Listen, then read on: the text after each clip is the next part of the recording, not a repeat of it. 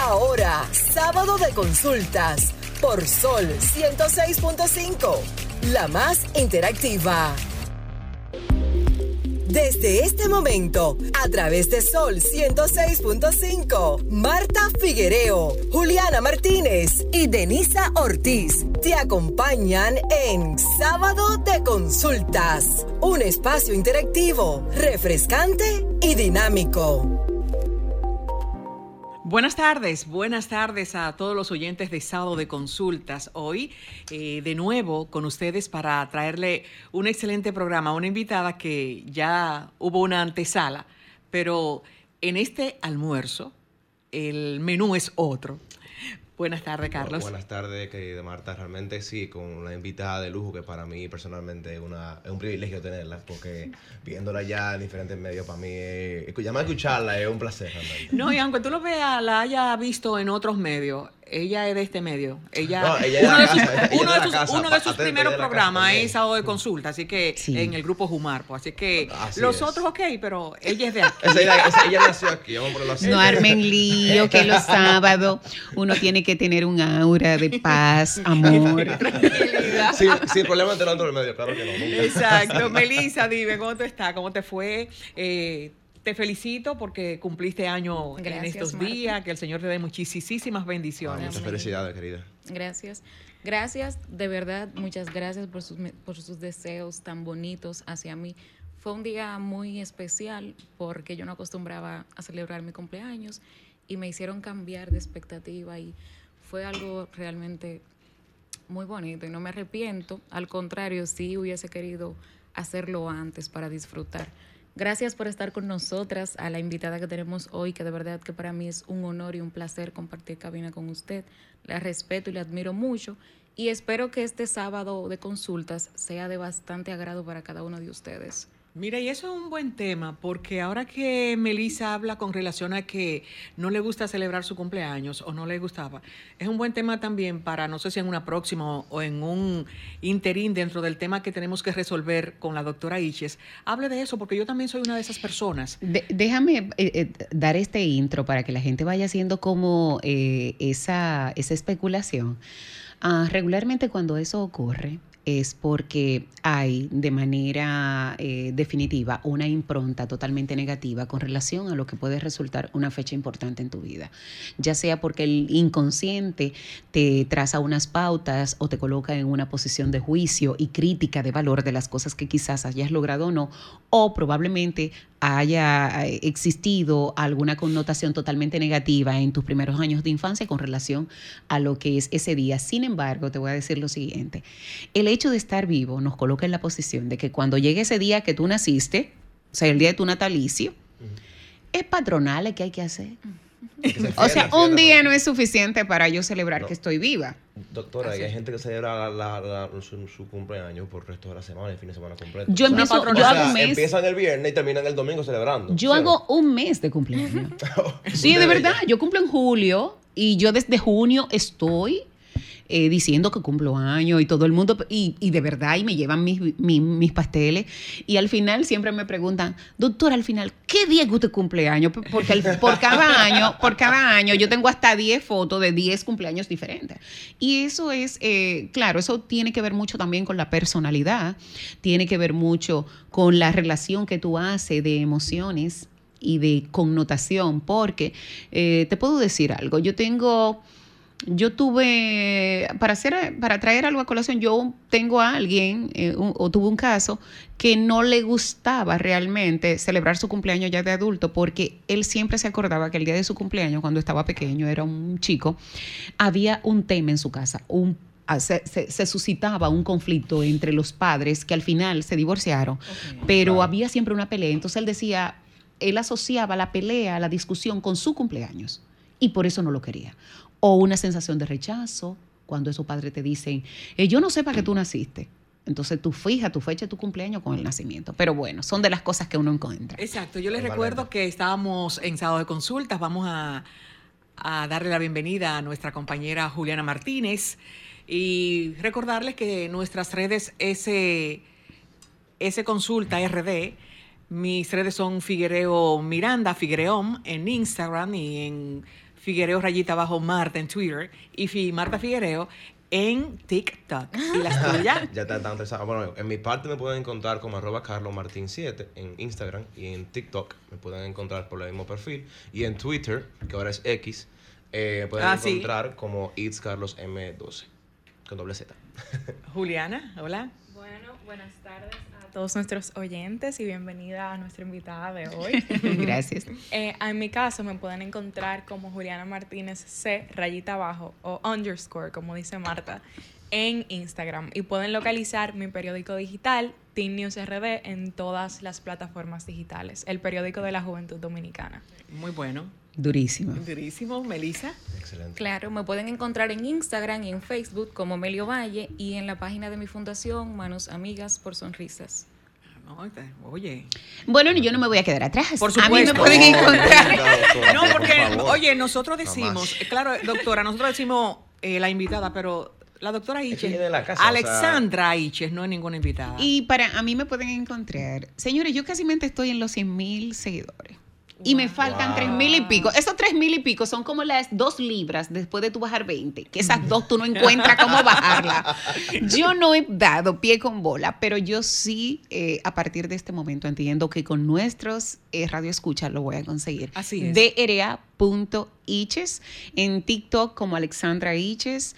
En, eh, tú dijiste Twitter. En que ahora es- hilos, eh, eh, Hilos, exacto, que es X. Eh, X. doctora Iches.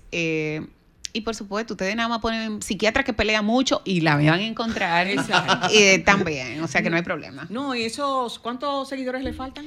Tres mil y algo. Bueno, con esos 3.000 nosotros vamos a compartir, cada uno de nosotros, a tres amigos y que lo puedan y lo compartan. Ay, sí. Miren, por que, que- Simple y llanamente. es que, eh, de verdad, la red social, las redes sociales se han convertido en una forma tan sana de llevar salud mental. Porque cuando subimos un post o una historia o una publicación. Y yo veo que, ejemplo, 20 mil personas han reproducido eso, yo, yo nada más digo, de esas 20 mil, vamos a decir 100 van a buscar ayuda, ya yo estoy paga, estamos haciendo algo a nivel social.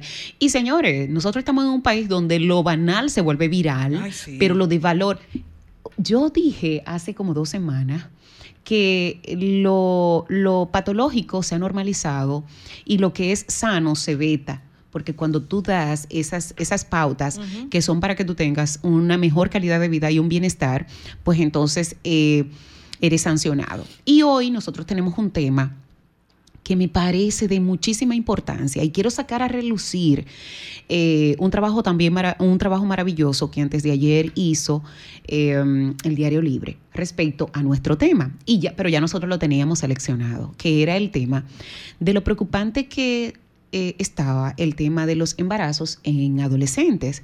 Sin embargo Mm, más preocupación para mí fue cuando también en la semana sale una publicación del Consejo Nacional de la Niñez diciendo que estaban muy orgullosos de que los embarazos habían disminuido un 9.3%. Sin embargo, eh, eso no es para celebrarlo. O sea, el embarazo en adolescente no es para celebrarlo, ni mucho menos decir que, que- estamos satisfechos y que estamos en la lucha. ¿Por qué? Porque no deberían desistir. Y cuando hablamos de embarazo en adolescente, ahí entra lo que es una manifestación social de la doble moral. Y ustedes dirán, doctora, ¿por qué? De la doble moral, porque cuando vamos a cualquier fiscalía a buscar estadística, de lo que son denuncias por, eh, en este caso, algún tipo de abuso o violación que está estipulado legalmente cuando un adulto que cuando alguien que tenga más de cinco años tiene una relación eh, afectiva o amorosa o sexual con una que, una persona que es menor, nos damos cuenta de que hay muchas y de que hay procederes. Pero ¿qué pasa con las embarazadas? De ese 33% del- de la natalidad al año que hay en República Dominicana, un 33 cae sobre las adolescentes. Entonces, es muy fácil nosotros conseguir a las personas que tienen relaciones sexuales con adolescentes, Así porque es. nada más hay que ir a una maternidad. Sí. Solamente hay que poner una fiscalía o un puesto eh, eh, de, de- de- de- de seguridad en las maternidades, porque en algún momento ellas tienen que parir, o en las clínicas. Doctora, ese tema es sumamente importante. Eso es para que nuestros oyentes vean el menú que tenemos luego de que Juliana tiene una clasecita, ¿verdad? Melissa tiene también algo eh, del diario Vivir y Carlos también, siempre tenemos una, unas miradas. Unas miradas. Pero ese tema está interesantísimo. Incluso yo había, desde el día primero de, febrero, había leído con relación al, porcentaje que había bajado como un logro. Pero de eso vamos a hablar porque tenemos muchísimo por donde, eh, por, por donde cortar. Entonces, ¿quién comienza? Adelante, Julie.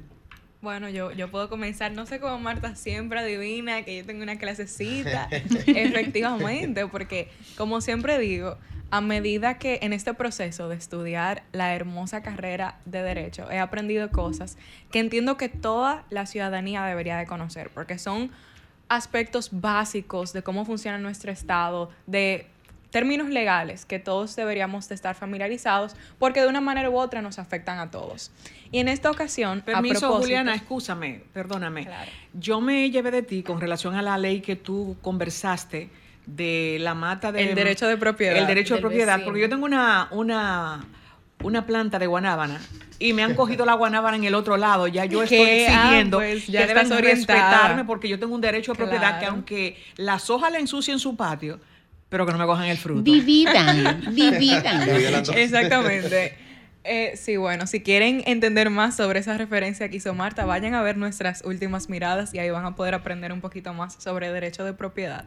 Pero volviendo entonces al hilo del tema de hoy, les voy a hablar un poquito sobre las elecciones municipales, ya que se están acercando, ya estamos en febrero, porque muchos de nosotros, bueno, yo no, porque yo soy nueva votante, pero yo sé que en general la población dominicana tal vez va y vota por un regidor o va y vota por un alcalde y no sabes realmente qué es un regidor y qué es un alcalde. Y eso lo vemos mucho en el día a día cuando te dicen, ah, mira, que el diputado fulano tal no ha hecho nada porque mira cómo está la basura en la calle, señores, pero el diputado no es el que se encarga de estar recogiendo la basura en la calle. O sea, hay cosas que le corresponden directamente al ayuntamiento y directamente a las autoridades de la municipalidad. Y para usted poder exigir, porque sí hay cosas que hay que exigir y sí hay mucha queja que hay que dar, eh, porque somos ciudadanos y tenemos ese derecho, pero vamos a exigírselo a las autoridades correctas. Entonces, para eso debemos entender cuáles son las autoridades correctas y sobre todo saber por quién estamos votando, cuál es la función de un regidor, qué es un municipio siquiera.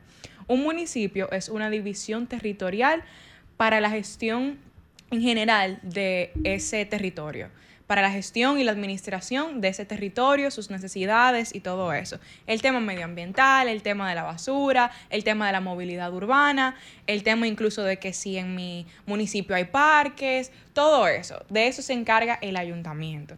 Entonces, él, ya sabemos lo que son los municipios, entonces el ayuntamiento es precisamente la autoridad o bueno, la entidad, mejor dicho, que se encarga de regir y de gestionar ese municipio. O sea, ahí ya tenemos el concepto de municipio y tenemos el concepto de ayuntamiento.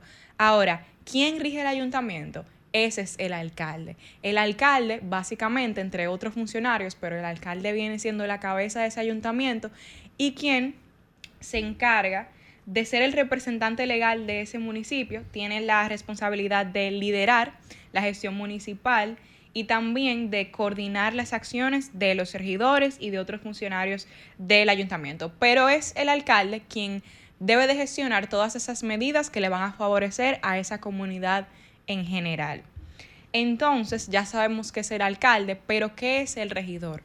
El regidor, según la ley 176-07, que es la ley que explica todo ese tema de la municipalidad, del ayuntamiento, de los alcaldes y regidores, el regidor, una de sus funciones más importantes es fiscalizar y controlar las acciones del alcalde. Más allá de eso, también el regidor al igual que el alcalde, trabaja en el tema de las propuestas que benefician la comunidad en términos de la cotidianidad. No son personas que están en el Congreso tal vez creando leyes, pero en lo local, en lo cotidiano, en las aceras, en las calles y todo eso, es al ayuntamiento que le corresponde y entonces el regidor ya trabaja proponiendo para eso. El regidor no es quien toma las decisiones. Ojo con eso también, porque estuve en un conversatorio recientemente donde un candidato a regidor decía, miren, estas son mis propuestas y bastante buenas que eran, pero él aclaró desde un principio, pero si el ayuntamiento o si el alcalde no me las aprueba, entonces ya no hay nada que el regidor pueda hacer. Entonces es importante también entender esa jerarquía de que el regidor puede proponer, pero al final la decisión la tiene el alcalde. Y ya entendiendo esto, espero y, los, y les insto a todos en que estas elecciones municipales, esperando que ya entiendan un poquito mejor el concepto de qué es y de a quiénes van a votar, consideren esos factores y por favor vayan a votar, señores. El voto es un derecho, pero también es una obligación porque debemos de mantener y seguir promoviendo nuestra democracia. Muy buena, muy, buena. excelente. Y con, con relación a esto, y yo estoy, óyeme, parece que hablamos. Coordinado. conectada. Y lo que había pensado en la semana con relación a las elecciones es, eh, como muchas personas en las redes dicen, en mi humilde opinión, en el caso mío es consejo que no me pidieron, pero que creo oportuno darlo. Ok. Y es para lo que estamos viviendo y veremos en el transcurso de los pocos días que nos faltan para las elecciones municipales. Eh, uno de esos consejos es con relación a la efervescencia de muchos, eh, ¿cómo se llama? Los que siguen los, los partidos. Recuerde que usted tiene familia, que sus hijos, sus esposas, madres y demás familiares son los que van a sufrir si usted falta. Es porque mucha gente se lo ponen a pecho y se pelean con el contrincante y hay un muerto siempre. En el segundo lugar, eh, el candidato que usted defendió solo irá a su velorio para buscar like y hacerse la víctima. Después no se recordará ni de usted ni de su familia. Así es que ustedes deben recordar, eh, claro, eh, discutir sanamente con el contrincante, pero sin llegar a la agresión, como sucede muchísimas veces. Siempre las elecciones traen muchos muertos por esta efervescencia. Entonces, así es que seamos civilizados y respetemos. Y por coincidencia, una de las lecturas de, de- esta mañana que yo estuve leyendo es la lectura del... am, hoy estamos, ¿verdad? Del libro de Reyes, A tres. 3, 4, 13, que habla sobre Salomón le pidió al Señor eh, sabiduría. Salomón eh, fue hijo de David, ¿verdad? Sí. Y le pidió sabiduría, no le pidió riqueza ni que tuviera muchas mujeres como en esa época eran los reyes. Y con relación a esto, este libro que yo leo del Rayo de Luz dice la oración. Te pedimos, Señor, que nos dé luz para intervenir de la mejor manera en los asuntos públicos de nuestras naciones, para ver cómo votar en las elecciones, cómo darnos cuenta de quienes en verdad buscan un Estado más justo, más solidario y quienes solo buscan su propio bienestar y el bienestar de sus amigos. Dale sabiduría a los funcionarios que serán elegidos en todo el mundo durante este año 2024, porque hay muchas elecciones en muchos países de este mundo, para que juntos puedan hacer el planeta el lugar maravilloso que tú creaste.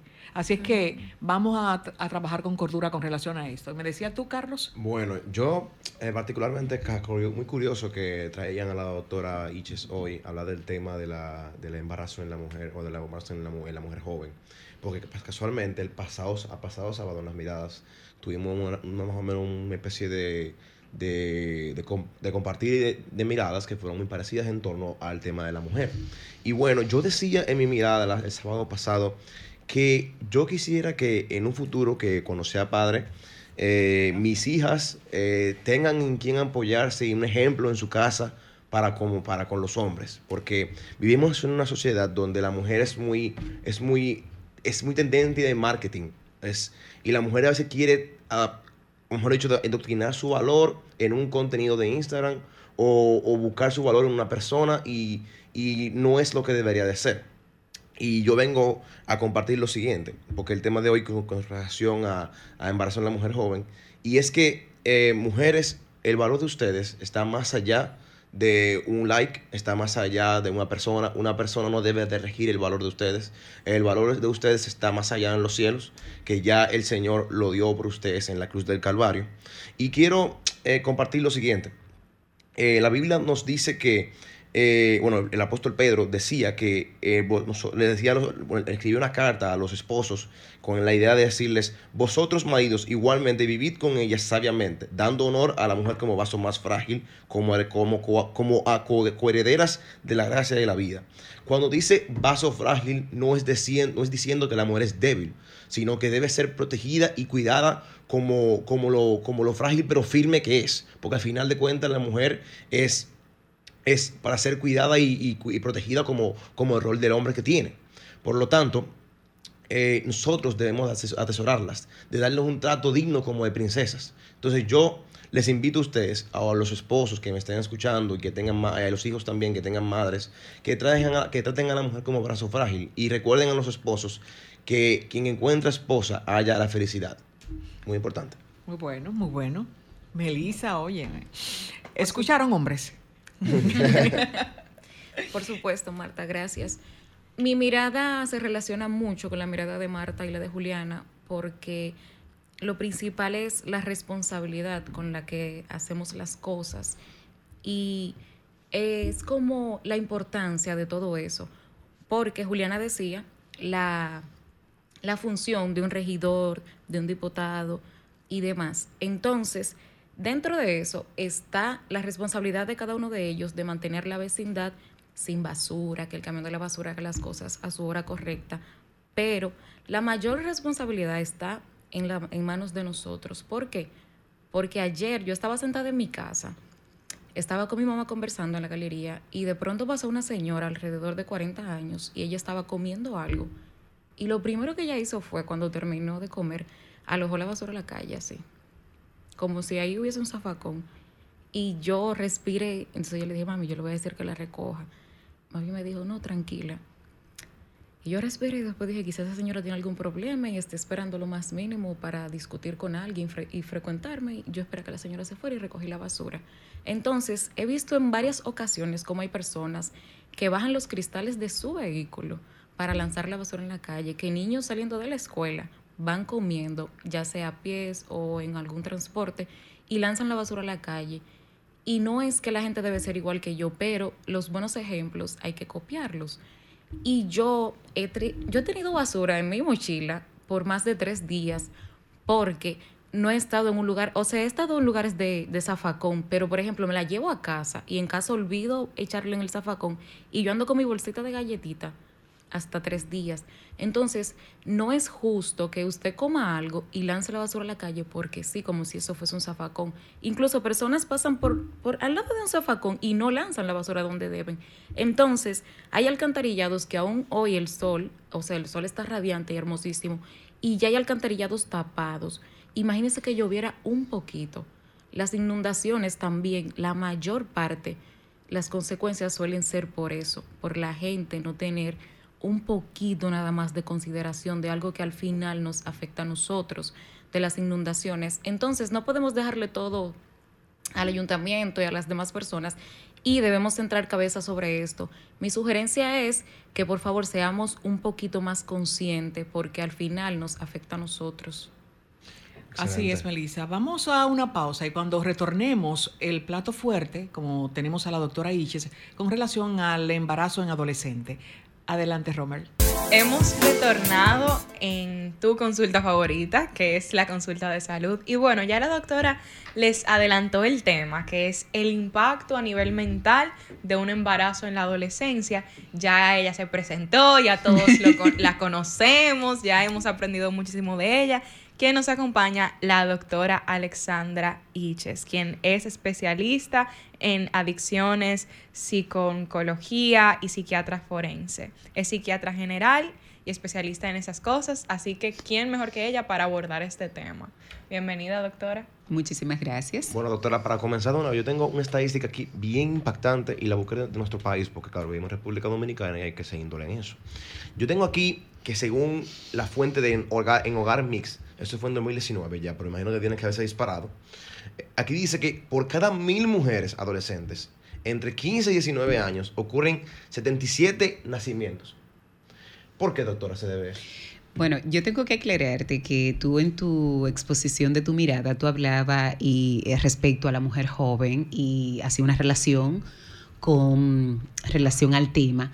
Y no es mujer joven, no le tengas miedo a decir embarazo en adolescente porque la mujer joven está catalogada hasta los 35 años. Muchas gracias. Entonces, Gracias, doctora. entonces, sí, sí, claro, claro, porque entonces cuando tú decías el embarazo, eh, el embarazo en mujeres jóvenes, o sea, eh, realmente entre los 25 y 35 años es la el pic o el pico de, reproductividad de cualquier mujer. Pero resulta que cuando hablamos de embarazo en adolescente en nuestra República Dominicana, estamos hablando de aquellos embarazos que se dan precisamente en la adolescencia. Y ustedes dirán, doctora, pero ¿hasta dónde se extiende la adolescencia? Nosotros tenemos una idea errónea de la fragmentación por edad.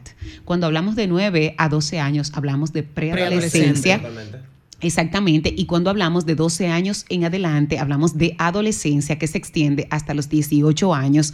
No obstante, hay un, una subdivisión en donde se habla entre los 15 y 16 años hasta los 18 como una la adolescencia tardía o la ya, eh, la que te aboca a la preadultez joven. O sea, es bien complejo esa división, pero sin embargo, cuando hablamos de el impacto emocional de lo que implica un embarazo en un adolescente, tenemos que ver muchas aristas, tenemos que ver muchos factores. ¿Por qué? Porque en República Dominicana lo que más me, me me, vamos a decir, me, me, tocó en esta semana es que eh, decían, eh, aplaudían el tema de la reducción en los embarazos eh, que ha existido, o sea, estadísticamente con relación al año anterior. Y para mí, aunque hay eh, entidades dirigidas netamente para esto, aunque hay entidades con unos presupuestos súper altos, se han quedado en lo que es más importante, que es la educación y la salud. Aquí nosotros no hacemos medicina preventiva, pero esa misma adolescente no es la que te tiene un embarazo por primera vez hay adolescentes que tienen dos y tres niños. Exacto. O sea, antes de los 18. Entonces, queremos desde los diferentes puntos de salud, salud pública, educación y legal, hacer como una subdivisión que dependiendo de lo que convenga, son las acciones a tomar. ¿Por qué? Porque sin justificar, por supuesto, nunca sería esto, lo que es una relación de un adulto con un adolescente, una relación de pareja, una relación sexual, eh, entonces significa que tiene menos consecuencia o más consecuencia si hay un hijo o no hay un hijo.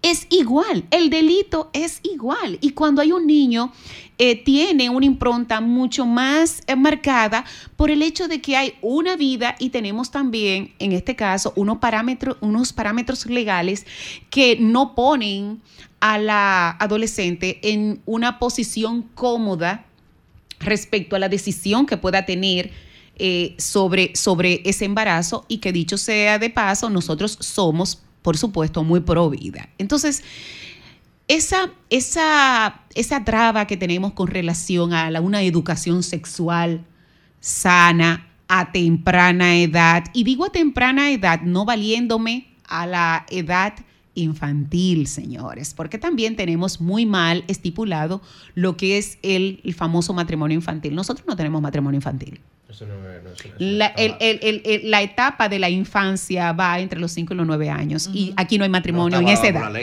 no. hay. O sea, hay, Una, hay una mal conceptualización. Lo que sí debemos pero, Pero al menos ha habido violaciones para niñas de 8 o 9 años. Sí, claro, porque ya, ya eso es otra cosa y, hasta de menos. O sea, los abusos y las violaciones pueden existir desde el día 1 de nacimiento. O sea, sin, sin, sin, sin ser eh, parca en decirlo. Pero ¿dónde está el detalle? El impacto social, el rechazo social, las betas eh, eh, familiares, las eh, y de oportunidad. y de oportunidad. ¿Por qué? Porque aquí surgió en la Feria del Libro todo un escándalo respecto oh, a un maniquí eh, de una estudiante embarazada y se refería al artista plástico Borges, que dicho sea de paso tiene una exposición en estos momentos, en estos días estuvo una, una exposición en España. Y realmente yo fui. Y yo eh, te- tiendo a hacer eh, esos análisis sociales, pero in situ. Y yo duré como dos horas sentada frente a donde estaba el maniquí solamente para ver las expresiones de las personas que iban cuando eh, lo veían. Y para mí fue de tanta preocupación yo escuchar cuando adolescentes decían, ay, por fin van a hacer uniforme para embarazada. O sea, ellas no estaban viendo el impacto que se estaba intentando lograr de la prevención Exacto.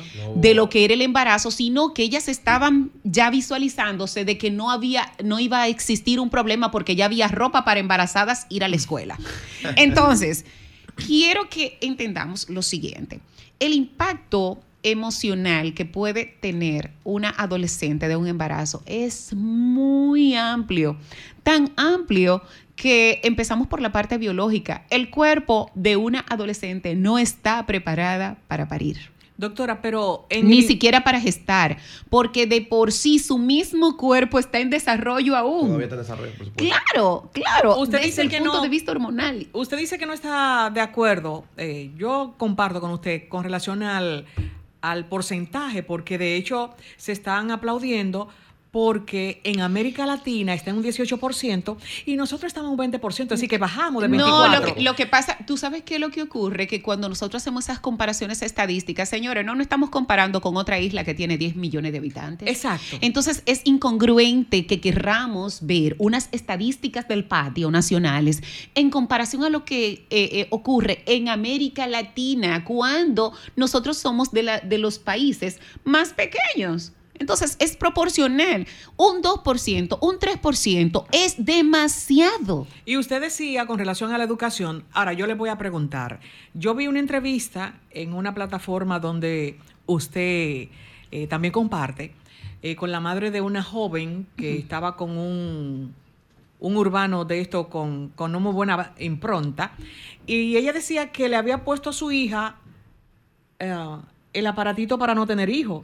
Pero su hija tenía 15 años y le dicen, ¿por qué? Bueno, porque ya la amiguita, una está parida, la otra está con un embarazo. Entonces, eso, ¿cómo usted ve eso? Un ¿Qué un impacto sería eso para una niña? ¿Le está dando el permiso para que siga teniendo relaciones? Es un, co- es un comportamiento de resignación, porque eh, volvemos a la base. Señores, los países solamente crecen cuando tienen educación y salud. Y nuestro pueblo realmente no está ubicado en los mejores lugares, ni de uno ni del otro. ¿Por qué?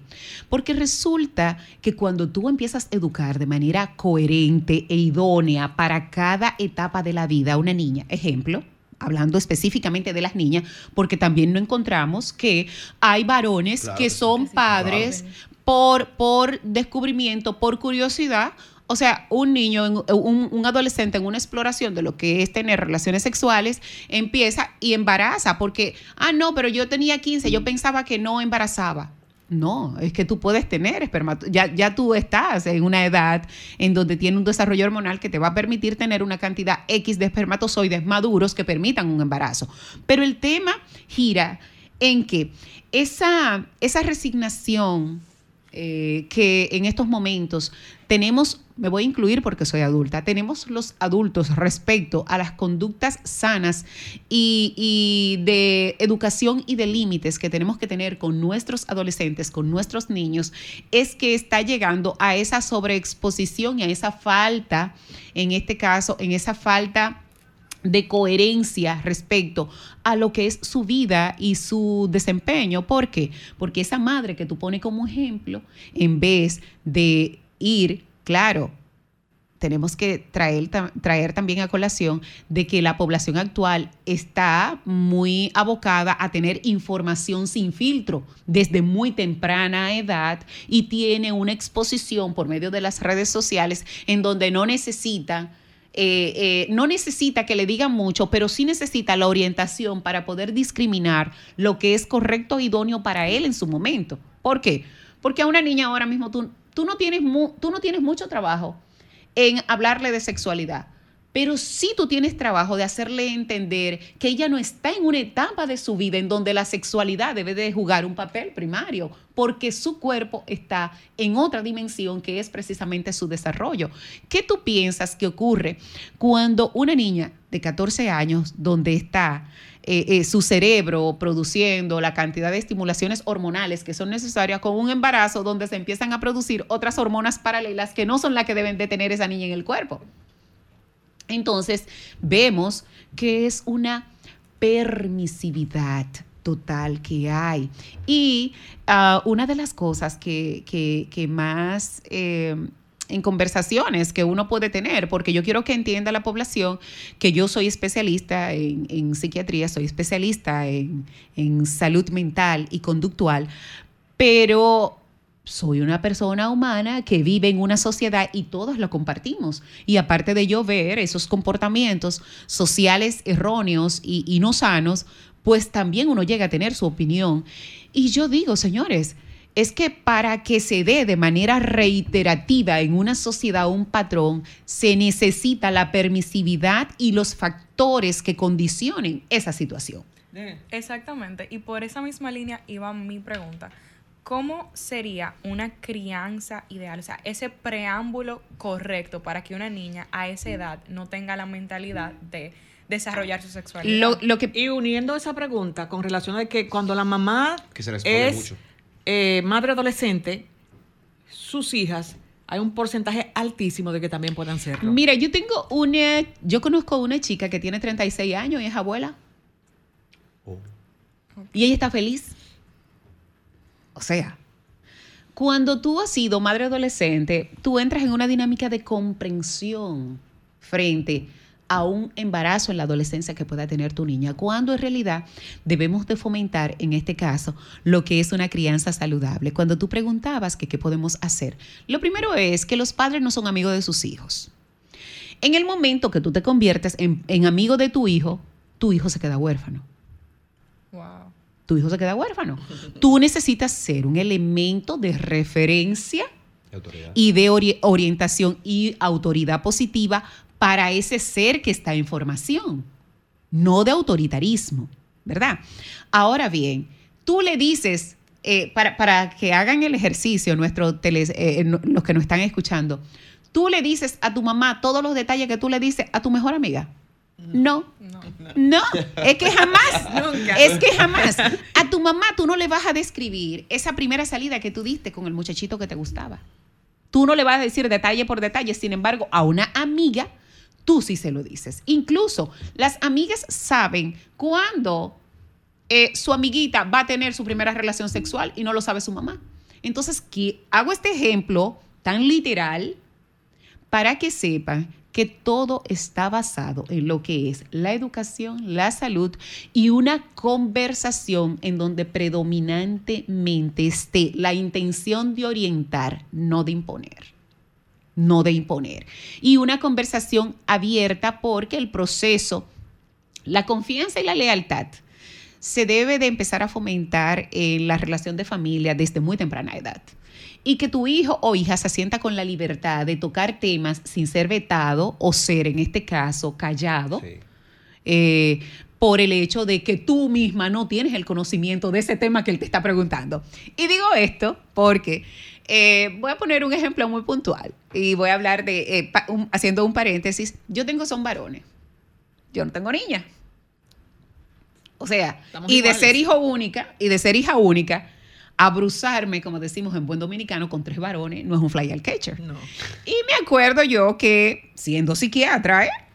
Eh, cuando el, el primer, no, el más pequeño de mis hijos, que es, eh, que ya no es tan pequeño, es muy curioso y es un muchacho, un día me, le dijo, están hablando entre los tres, y viene y le dice, y viene y le dice, están hablando, yo lo oigo en el balcón hablando de que sexo, sexualidad, que qué sé yo, qué, qué sé yo cuánto. Y dice el chiquito, hubo uno que le preguntó al otro que qué era sexo. Y dice, el, y dice el chiquito, oh, eso es, viene, eso es de una familia de palabras, de sexualidad. Y sexo, sexy, se empezó él a decir todas las palabras que eran ahí. Y yo me acuerdo que digo, ¿y puedo yo opinar? Sí, y entonces yo empecé a definirle cada una de esas y puede haber una interacción eh, totalmente sana sin tú llegar a igualarte a lo que es el proceso formativo de él. Entonces, nuestras adolescentes están totalmente desprovistas de lo que es una sombrilla que le permita sentirse apoyado en ese proceso, porque también entramos en la dinámica de los padres querer hacer a nuestros hijos más adultos que lo que realmente son. ¿Tú sabes con qué intención? ¿Con cuál? Con no tener responsabilidad directa. Doctor, mire, vamos a abrirle la puerta a nuestros oyentes y vamos a una pausa para que Romer le indique los teléfonos. Marta Figuereo, Juliana Martínez y Denisa Ortiz te acompañan en Sábado de Consultas por Sol 106.5, la más interactiva. Cuando una adolescente está embarazada y quiere interrumpirlo y sus padres no quieren. Bueno, aquí entran varios factores. Lo primero es que nosotros tenemos eh, un estamento legal en donde en República Dominicana no es legal, eh, primero, el aborto. Eh, segundo, ahí entra una dicotomía en donde hay, se genera un conflicto familiar. primero, porque ese padre, esa madre expone a la niña, al adolescente en este caso, a una condición médica en la cual puede haber una complicación mayor, pero también puede existir la complicación mayor por tenerlo. De hecho, la mayoría de adolescentes tienen que ser sometidas a cesárea, parto vía cesárea por el tema de que muchísimas veces ni siquiera su pelvis tiene un desarrollo o tiene una apertura idónea a la hora de que llega el momento del parto. Eh, llegan a tener niños con eh, déficit en el crecimiento, eh, no tienen una alimentación muchas veces adecuadas. Entonces los padres más que nada tienen que entrar en la dinámica, volvemos ahí, de la educación, porque lo que se debe de evitar es que precisamente eh, llegue a ocurrir el embarazo. Eh, claro, ahí entra otra vez el, eh, la arista que Marta utilizó de esa madre que prefirió planificar a su hija. Hay métodos eh, de planificación para allá cuando, obvio, es sabido y, ese padre tiene que está en actividad sexual y siempre se tiene que buscar la orientación de un muy buen ginecólogo para poder utilizar el método que menos interacción hormonal tenga con esa adolescente que también está en crecimiento porque le estamos dando eh, eh, hormonas, en este caso externas, un tipo, un tipo de medicación para que no ocurra el tema de lo que es eh, el embarazo. Pero es una pregunta con respuestas complejas, con respuesta por, por sectores, porque también tú te has preguntado cuál puede ser el impacto y la percepción que esa adolescente tiene de saber de ella estar embarazada y de saber que sus padres quieren obligarla o que sus padres no están de acuerdo con el embarazo. Ahí se dan dos cosas. Primero, eh, la adolescente tiene lo que es un, desvelo de ver la intención real a nivel emocional de sus padres y segundo, de recibir el rechazo de algo que probablemente ella no estaba buscando porque quiero quitar el acápite de accidental. Yo siempre he dicho que nada de eso anda chocando así. eso no ocurre ningún accidente. Eh, ocurre, no lo están esperando. Entonces ahí también se da eso, esa falta de apoyo y ese, ese, ese veto y ese latigar de forma constante por parte de los familiares, incluso de excluirla de lo que es el círculo familiar, porque le dicen, tenemos una actividad en tal sitio, no, no, no, no, pero usted cogió calle temprano, usted se queda, usted no va. O sea, le dicen frases que son muy hirientes y de ahí también se empieza a desarrollar un rechazo hacia la criatura por parte de esa adolescente porque lo ve como el obstáculo que no le está dejando ser feliz y que le cambió la vida, porque resulta que cuando ese niño nace, niño o niña nace, los padres le dicen, eh, mira, eh, usted no va a salir hoy, usted tiene que quedarse cuidando a su muchacho. Entonces, ella que está en una etapa de, descubrimiento, de, de joven, ve al niño como el obstáculo para ella no estudiar, para ella no conseguir quizás un trabajo adecuado. Muchísimas veces no llega a entablar una relación sólida con ese hombre, con ese chico que la embarazó y por ende también sufre un abandono. O sea, Doctora. es madre soltera. La mayoría Sí. de adolescentes son madres solteras. Casi estamos terminando, pero estadísticas entre clases sociales y embarazos en adolescentes. Y también eh, la educación, luego de que ya la mamá decidió ponerle un aparato para que Un- la... un método Un método anticonceptivo de la institución, porque la mamá ya es la, la encargada, porque es una menor, de que ellos sigan dándole a esa ad- adolescente eh, una, unos temas con relación a cuidarse, porque también ese dispositivo también la puede inducir a tener varias parejas. porque- Promiscuidad, la promiscuidad, porque dicen, correcto. no, yo no salgo embarazada. Exactamente. Eh, ahí entra el tema de la parte de valores. Eh, ahí entra la parte de valores, eh, de lo que es hacer una conciencia plena. Y una relación de la institución que hace esto con, con la adolescente para darle Claro, terapias. de- y de fomentar lo que es un seguimiento. ¿Por Correcto. qué? Porque el, el hecho no es solamente de que esa adolescente vaya cada tres meses o cada seis meses o cada cinco años a cambiarse un dispositivo, sino que vaya teniendo mucho más conciencia de aquel paso o de aquella decisión que tomó o que en otras ocasiones por un tema de presión de grupo y la necesidad imperiosa de ser aceptada dentro de su grupo de amigas eh, y del cual Necesidad ella se maneja, pues entonces ella también lo decide. Eh, los padres tenemos que entender que estamos en una sociedad, en una era postmoderna y que aquellas cosas que quizás en su determinado momento nos escandalizaban, ahora ha entrado en una línea de normalidad. No obstante, no significa de que sean las más sanas. Tenemos un contacto. Tenemos un contacto. Buenas tardes, ¿quién nos habla y desde dónde? Desde- Ah, cayó, la, cayó el cayó. contacto. Doctora, las estadísticas con relación a, a la clase social y embarazo en adolescentes. Tú sabes, que es una, tú sabes que es una pregunta muy interesante. ¿Tú sabes por qué se ve, se ve, claro, en las clases sociales más deprimidas, eh, estas estadísticas más altas? Porque obvio van a lugares públicos a recibir la atención. Señores, pero en la clase media alta y alta hay muchas adolescentes que han dado a luz. Buenas lo que pa- tardes, te- perdóneme, doctora. Buenas tardes. A ver, Eh, sí. Mi nombre es Laura. Yo quiero, yo entiendo que eso es un problema de educación básica del hogar.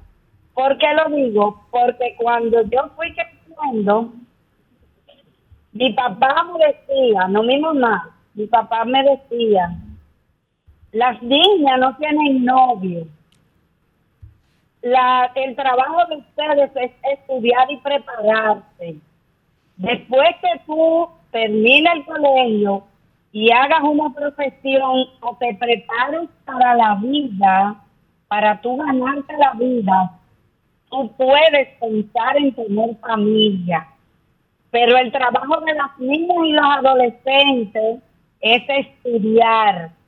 Si tú no te preparas, el día de mañana no vas a tener de qué vivir. Eso me decía mi papá y eso me caló a mí de una manera tal que yo hice mi bachillerato y me hice profesional, estudié otras cosas que no tenían nada que ver con mi profesión, pero lo hice. Y cuando yo entendí que yo era lo suficientemente adulta, consciente del paso que iba a dar, entonces me casé. Algo también relevante cuando Tenemos sacamos, sí. sacamos a relucir lo de las estadísticas en las diferentes clases sociales. Lo Tenemos más un doloroso. contacto, doctora. Vamos Buenas. con el contacto. Estoy aquí. Hola, ¿cómo Primitiva. está, Un Primitiva? abrazo, un abrazo, les quiero mucho. Igual, Gracias. igualmente. Eh, Bueno, bien, bien eh, resumido, porque estamos Sí, ya. Yo lo que yo creo- yo lo que creo que eso es un problema ya, o sea, no solo de familia, sino de, de la sociedad. Esto afecta a la sociedad, los embarazos de las adolescentes. Yo creo que por eso la sociedad entera deberíamos todos de preocuparnos. Lo dejo ahí porque no hay tiempo. Gracias, Muchísimas gracias. Primitiva, doctora. Eh, lo más y los que doloroso- tenemos, la- tenemos el panel lleno, pero. Lo eh, más doloroso que en la clase social alta ese niño se niega. Y cuando digo se niega es porque lo hacen pasar muchísimas veces. Eh, primero mandan al adolescente fuera del país para no ser un tema social, no una vergüenza social en donde vivimos. Segundo, lo hacen pasar muchísimas veces por su hermanito. Ese niño crece con la tutoría del padre que De es el abuelos, abuelo, de los abuelos, y para que esa niña, entre comillas, continúe y no se convierta en una vergüenza social. O sea, hay muchas aristas, es más complejo de lo que ustedes creen y muchas historias que ustedes ni siquiera se imaginan. Bueno, doctora, ya usted sabe, mire cómo estamos, eh, hemos llegado al final de este programa. Siempre queda mucho por decir y siempre quedan muchas personas también en, en las líneas. Así que, doctora, de nuevo sus redes. Queremos que lleguemos a los ciento y pico de miles de seguidores de la doctora Iches. Por favor, dra.iches. Y, y esto es en dos segundos. Señores, el día 26 de febrero estamos rifando una jipeta. Nuestra fundación Soy Más con Diagnóstico, por favor, llamen al, 8 al 849-206-5345 y adquieran su boleto. El día 26 está- vamos a estar en vivo rifando una jipeta para alguien. Bueno, buenas tardes y nos vemos el Nos próximo vemos sábado. Bye. Sol 106.5, la más interactiva. Una emisora RCC Miria.